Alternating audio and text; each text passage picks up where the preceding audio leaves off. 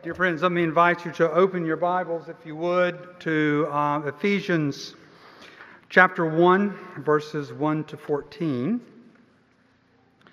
Uh, this is our text for this morning, and I will read it in its entirety, 1 through 14, though, just so you'll know, we will particularly be dealing with verses 4 and 5, but I want you to understand the context.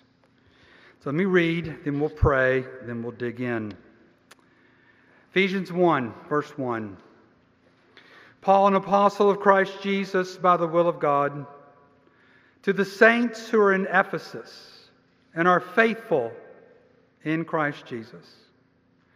Grace to you and peace from God our Father and our Lord Jesus Christ. Verse 3. Blessed be the God and Father of our Lord Jesus Christ, who has blessed us in Christ with every spiritual blessing in the heavenly places. Even as He chose us in Him before the foundation of the world, that we should be holy and blameless before Him. In love, He predestined us for adoption to Himself as sons through Jesus Christ, according to the purpose of His will to the praise of his glorious grace, which he has blessed us in the beloved. In him we have redemption through his blood, the forgiveness of our trespasses according to the riches of his grace, which he lavished upon us in all wisdom and insight, making known to us the mystery of his will according to his purpose, which he set forth in Christ as a plan for the fullness of time to unite all things in Him things in heaven and things on earth. In Him we have obtained an inheritance, having been predestined according to the purpose of Him who works all things according to the counsel of His will so that we who were the first to hope in Christ might be to the praise of his glory. In him, you also, when you heard the word of truth, the gospel of our salvation, and believed in him, were sealed with the promised Holy Spirit, who is the guarantee of our inheritance until we acquire possession of it to the praise of his glory. Beloved, let's pray, shall we?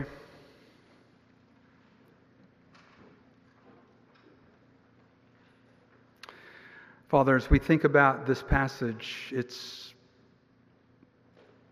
probably one of my favorite in all of Scripture. It's the passage that you used to light my path. It's the passage that you have used to remind me, to remind many of us in this room this morning that we are people of purpose and destiny, and that you are our Father in heaven. So, Father, this is so lofty, so grand, so magnificent. In this, we see the magnanimous nature of who you are. And I pray, Father, in order for us to understand these things, we need your Holy Spirit. Would you move and work in our lives in these ways? In your Son's name we pray. Amen. Dear friends, uh, as we dig now into the, this first chapter of the book of Ephesians, as I prayed just a moment ago, I, I want to confess yet a second time, it's really one of my favorite passages of Scripture. Ephesians is one of my favorite books uh, in all of Scripture. Because in the book of Ephesians, we have a compendium, we have a, um, um, a, a, a compilation, so to speak, of God's wisdom for us. When we read the book of Ephesians, we, we are let in on the very heart of God and what He has for us in light of His heart. And if you were to create a simple outline for this book, as Warren Wiersbe has in chapter one through chapters one through three, it would indicate that uh, these chapters deal with what has God done for us. And then in chapters four through six, uh, these chapters indicate what are we to do for God. Because we understand, isn't it true, that, that the Lord uh, has called us to be men and women on mission. That the Father has brought redemption into our lives because He is actually creating a new man. He's actually creating a new humanity. And we are part of that creative movement. I think oftentimes in the 21st century, we privatize our spirituality. We think it's all about us. And in one degree, it, all, it is all about us because of the magnificent work that the Father is doing in our lives in an ongoing basis. But, dear friends, I want us to look out far and beyond how we would view the gospel in ourselves. And I want us to begin to understand the very work of God in our lives because what is being talked about in Ephesians chapter 1 are God's eternal purposes for us. We are reading of God's sovereign decrees, His providence in our lives. And I want us to understand at the very outset that God's eternal purposes, His sovereign decrees, are actually being fulfilled through the person of His Son, Jesus Christ, through the ministry of the Holy Spirit in our lives, as He is working in and through His church, visible and invisible for the cause of establishing not just a new man, but for the cause of establishing actually a new humanity. A new humanity post Revelation 1 that will experience the new heavens and the new earth. A new humanity post Revelation 1 where we will see the face of God. We will know him as he is. No more weeping, no more mourning, no more crying, no more pain. All the sad things of this life will become untrue. And God, in this moment, is working His sovereign decrees, His eternal purposes through His Son, through His Spirit, working in us through His church for the purpose of establishing a new man. He is working the gospel in our lives in a profound way that is bringing profound change. And when we begin to look at Ephesians chapter 1 in this manner, it begins to answer the questions for us why am I here and what am I to do? When I first came to faith in the university, this passage became for me a sea anchor that brought stability to my life. Do you know what a sea anchor is? It's an object that is dragged in water from the bow of a boat in order to keep the bow pointing into the waves. This passage became a sea anchor to me so that I could keep my eyes upon Jesus, the author and the perfecter of my faith. I, I didn't do it perfectly. But in God's kindness, none of us do it perfectly, but in God's kindness, we can do, we can keep our eyes fixed upon Jesus in a powerful way because we actually have the work of the Father, the work of the Son, and the work of the Holy Spirit in our lives, even in these moments. And so, by way of introduction this morning, as we're talking about the decrees of God, that in one sense sounds a little lofty and somewhat boring, I want you to know it's fundamental and life giving. Because I want you to know that you have a Father in heaven on this Father's Day. You have a Father in heaven, and He has a plan for your life. You have a Father in heaven, and He has a destiny for your life. And we read in Ephesians 1 9 and 10, um, verse 9, making known to us the mystery of His will according to His purpose, which He set forth in Christ as a plan.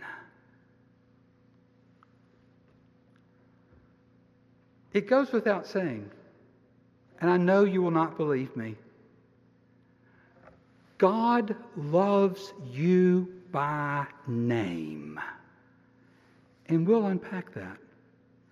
God has a plan for your life individually, and we are going to unpack that. The same God who controls the sun is the same God that has his fingerprints upon your soul. And B.B. Warfield put it this way a firm faith in the universal providence of God is the solution to every one of your problems.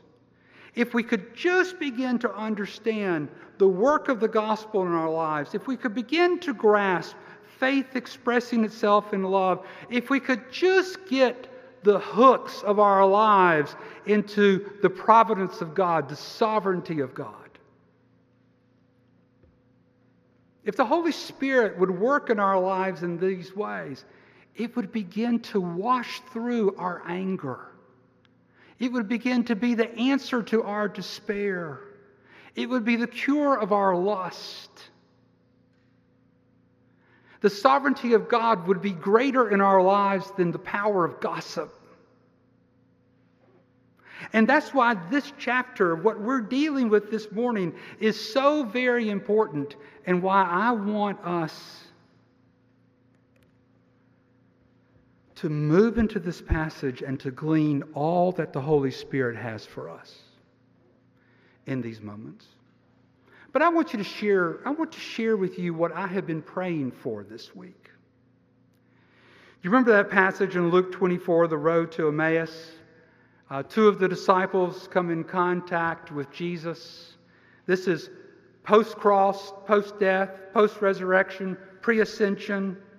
Jesus is on the road to Emmaus, and he's, he's talking with them. He draws near to them, he's talking to them. And this is what they said Did not our hearts burn within us?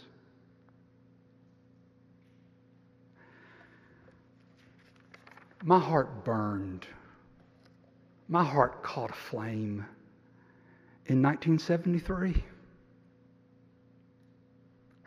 As I under, began to understand these truths in this way, even though it was as infinitesimal as it was, my heart caught a flame.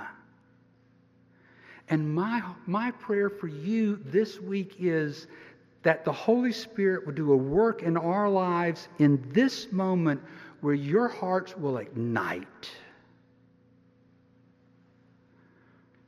with the fuel of the gospel. Two points. The first one is this I want you to understand the magnitude and the magnanimous nature of the gospel. Now, we won't take time to read the scriptures. You can go back and look at those if you would. But I want you to begin to see and sense the magnitude, the magnanimous nature of the gospel, because I want you to understand that whether you've been in the faith for 30 years, 30 days, 30 seconds, or if you come into the faith three days from now, that oftentimes, as I indicated a moment ago, we privatize the gospel and we make it all about ourselves, and actually we begin to fall into the satanic trap that we actually contributed to our own salvation. But I want to remind you this morning when you have come to faith, if you come to faith, as you have come to faith, what, is actu- what actually happened in that moment in time?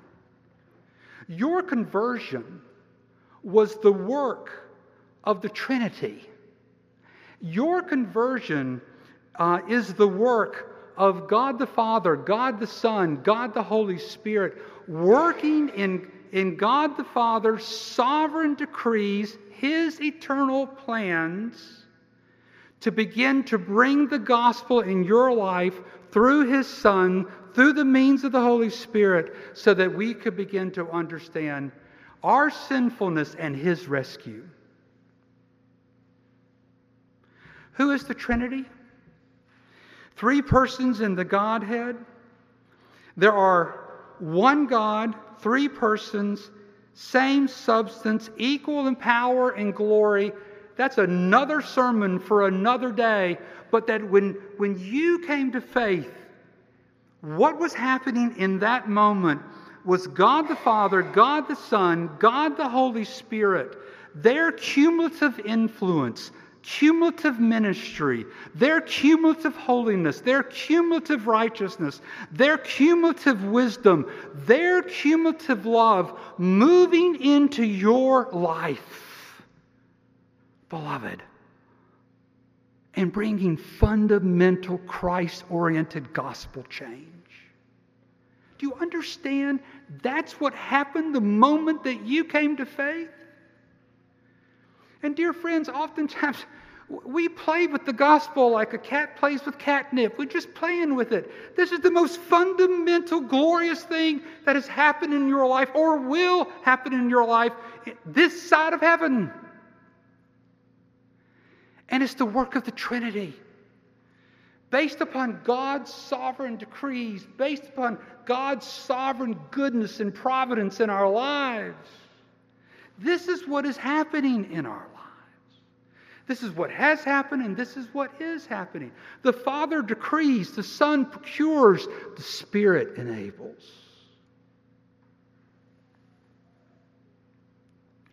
You see, the Christian message it's a message for those who have done their best and have failed. The gospel is not a discussion, it's not a debate, but it is an announcement. It's an announcement of the good news. It's an announcement, as Jack Miller said at one point in time cheer up, you're worse than you think.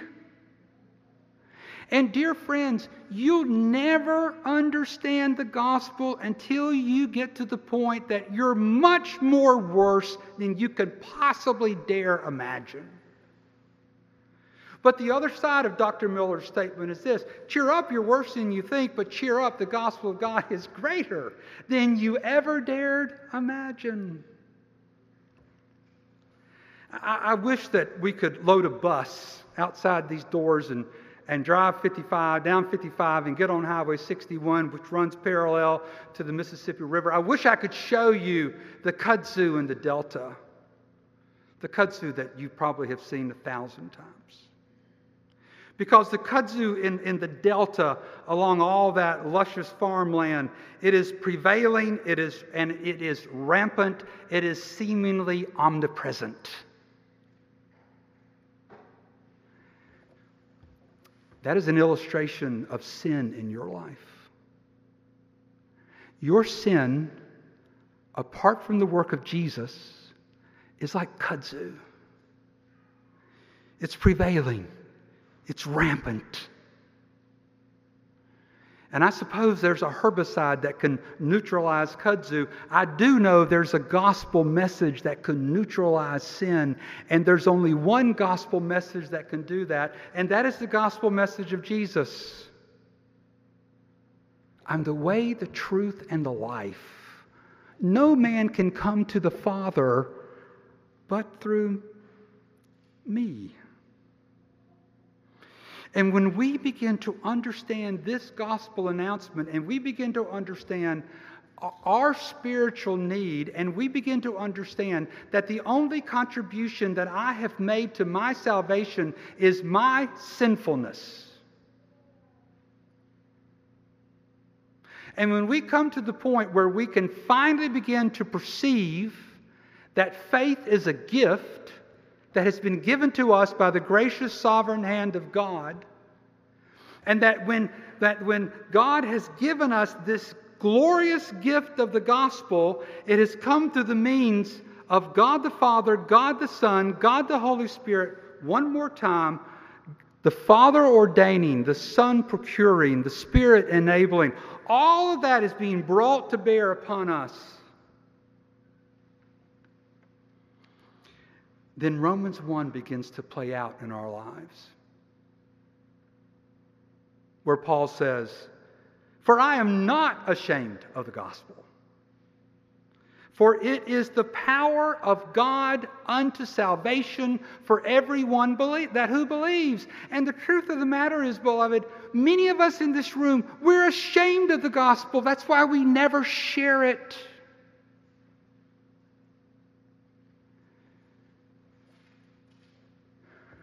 And that's because we've taken a consumeristic approach to the gospel.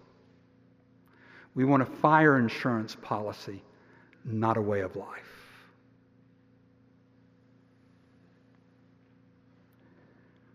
Would you begin to believe? Would I begin to believe that in God's sovereign plan, His sovereign decrees, He is moving in our lives in this way through his means and the means of the Son and the means of the Spirit to create a new man. Secondly, I want you to keep your Bibles open and I want you to look at Ephesians 1 3 through 6 because I want us to look at the, the Father's ministry of election and predestination in our lives. God the Father's ministry of election and predestination in our lives. Verse 3 Blessed be the God and Father of our Lord Jesus Christ, who has blessed us with every spiritual blessing in the heavenly places even as he chose us in him before the creation for, before the foundation of the world that we should be holy and blameless before him period. In love he predestined us for adoption to himself as sons through Jesus Christ according to the purpose of his will to the praise of his glorious grace of which he has blessed us in the beloved.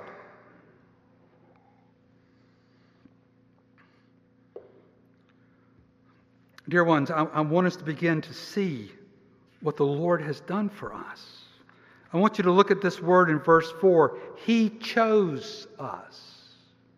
This word choosing is a word that refers to selection. The word predestination is the word that refers to plan, God's decrees.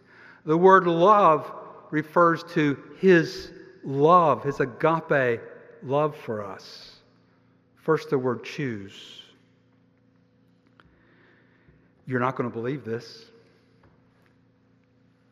God chose you.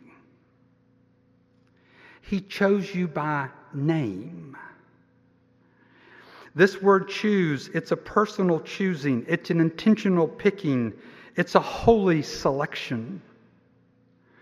Our Father has chosen us not generally, but specifically.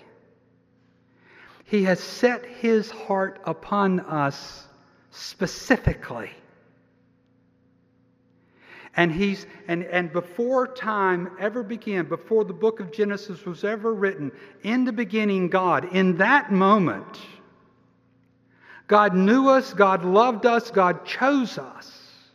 Why did He choose us? He chose us because He loved us. He chose us to be holy and blameless. There's actually an ethic to spirituality. But I don't want you to miss that he chose you by name. Second Corinthians says this, but we ought always to give thanks to God for you, brothers beloved of the Lord, because he chose you to be saved.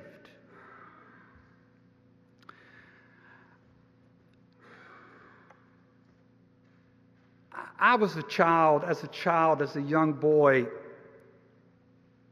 play was a gift for me. I loved capture the flag. I loved kick the can. I loved backyard football. Shirts off, football in the backyard, five, six, seven guys. Let's do this. And I remember growing up that, you know, we'd all get together in my backyard and there's a bunch of friends and somebody would become captain of this team and somebody would become captain of that team. And then they would start picking. And they would start picking by name. And truth be known, as one who was seldom picked first, the others were picked because they were better athletes. I knew that. But they picked by name. Beloved, I, want you to begin to understand this remarkable truth. God has moved into your life by His sovereign decree and His sovereign love. And He has, if you are a believer this morning, He has picked you by name. He hasn't picked you based upon gifts and talents. He hasn't picked you based upon that you might be a successful businessman that can fund a missionary one day. He hasn't picked you because he thinks you're going to have some extraordinary gifts to give to the kingdom. No, he picked you because he loved you.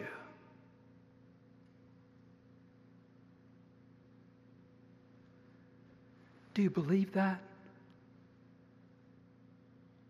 Is that not the some of the greatest news that you've ever heard.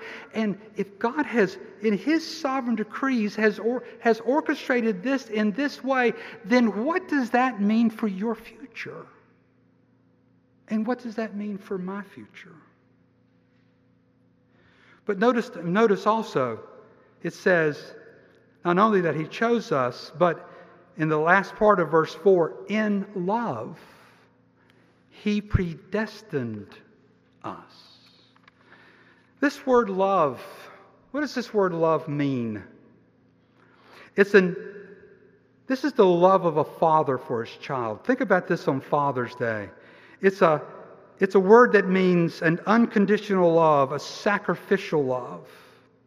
When we think about this love, I want you to think about the quality of God's love for us and the quantity of God's love for us. His love for you was the motive for his selection of you. And his love for you was the motive for his predestination of you. And so, so what does that mean? And I want to say this, just as a parenthetical insertion here. If your hearts are welling up with pride right now, you're missing the point. Because your pride will be crushed by this theology. Humility will be ushered in upon these grand thoughts. But what does predestination mean? It means that God turned, think, he, back up, think back to the eternals of past time. Think back before this world was ever created. Think back before Genesis 1. Think back to that moment. In the beginning, God. I actually believe in that moment. Do you? Think back as God is in the process of initiating his plan. Why is he doing this? Why the choosing? Why the predestination? Because he loved you. Uh, he knew you. He intentionally chose you. He elected you. He predestined you. He wanted you for himself. He set his heart upon you to be holy and blameless. Let me illustrate that for you. I remember when Sally and I got married that for a period of years it was just the two of us. Now there's 15 of us, with 16 on the way. And the twins this past week, Sally, and Mary, Kate, they had a birthday. It's their 10 year old birthday. And, and so over the course of the day, Hallie says to Sally and Mary Kate, um, Where do you want to go for your birthday dinner? And much to my delight and Ford's delight, they said, they said Huey's. We were thrilled. And so we had a wonderful dinner at Huey's, and presents were open, and cakes were cut, and et cetera, et cetera. But here's my point there came a point towards the end of dinner, and Hallie took the chin of Sally and brought her in close, and she took the chin of Mary Kate and brought her in close, and she blessed them with a blessing. And then she told them how much she loved them and that how much she cherishes them. And beloved, I share this illustration with you because in this passage, in this moment, you have a Father in heaven that has grabbed you by the chin. He's bringing you in close and He's announcing a blessing upon you. And He's announcing to you, He has loved you more than you can possibly imagine.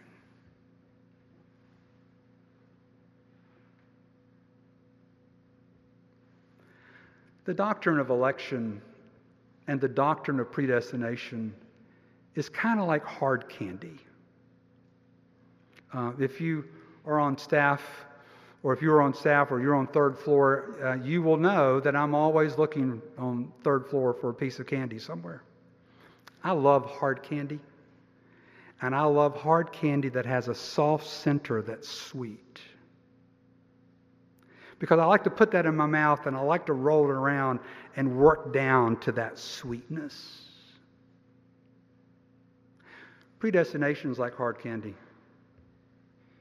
You got to put it, you got to bring it into your life. You got to play with it. You got to listen to it. You got to read about it. You got to pray through it. You got to look at your own sin. You got to begin to see what grace is for the very first time.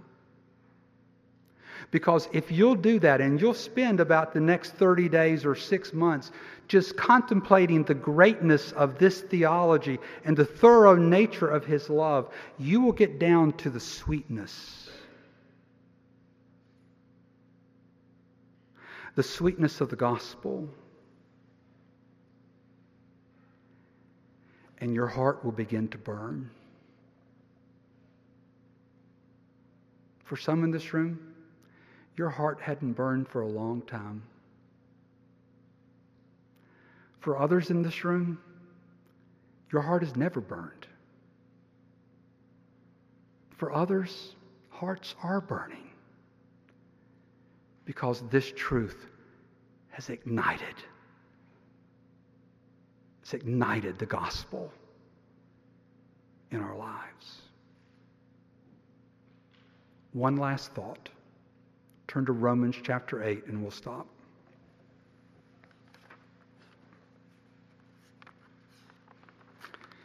I'm taking this from that Baptist preacher, Charles Haddon Spurgeon. Romans 8, 28 through 30. Are you there? Romans 8, 28 through 30. And we know that for all those who love God, all things work together for good to, for those who are called according to his purpose. Did you note the qualifier? We know that for those who love God, all things work together to good. You see, we take comfort in God's sovereign decrees. But notice, for those who are called according to his purpose. But in 29 and 30, this is called the unbreakable chain of salvation. Eric Alexander preached on this passage about 25 years ago, and for me it was just life changing. For those whom he foreknew, he also predestined to be conformed to the image of his Son, that he might be the firstborn among the brothers. Those whom he predestined, he called. Those whom he called, he justified. Those whom he justified, he also glorified. Six times the word he. For those whom he foreknew, he predestined. Those whom he predestined, he called. Those whom he called, he justified. Those whom he justified, he also glorified. And, brothers and sisters in Christ, what would I say to you in this moment but the words of Charles Haddon Spurgeon? There is no stopping this God. If he is in your life, he will have your, his will in your life. No matter the circumstance, no matter the situation, if you are called according to his purpose, all things will work together and he will have his way. And I don't know about for you, but when I preach that, my heart ignites.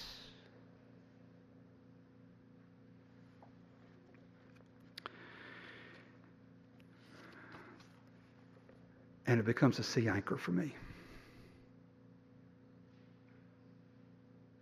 That enables me to take my, all, my eyes off of my little self, sinful self and get me out of my own self centered world and to put my eyes upon Jesus, the author and the perfecter of our faith, to put my eyes upon Him and the promise He who began the work will bring it to completion in that final day. Amen. Let's pray. Father, we need you more than this culture. We need you more than East Memphis. We need you more than anything let us readily confess the idols of our culture and the idols of self. And let us cling to you.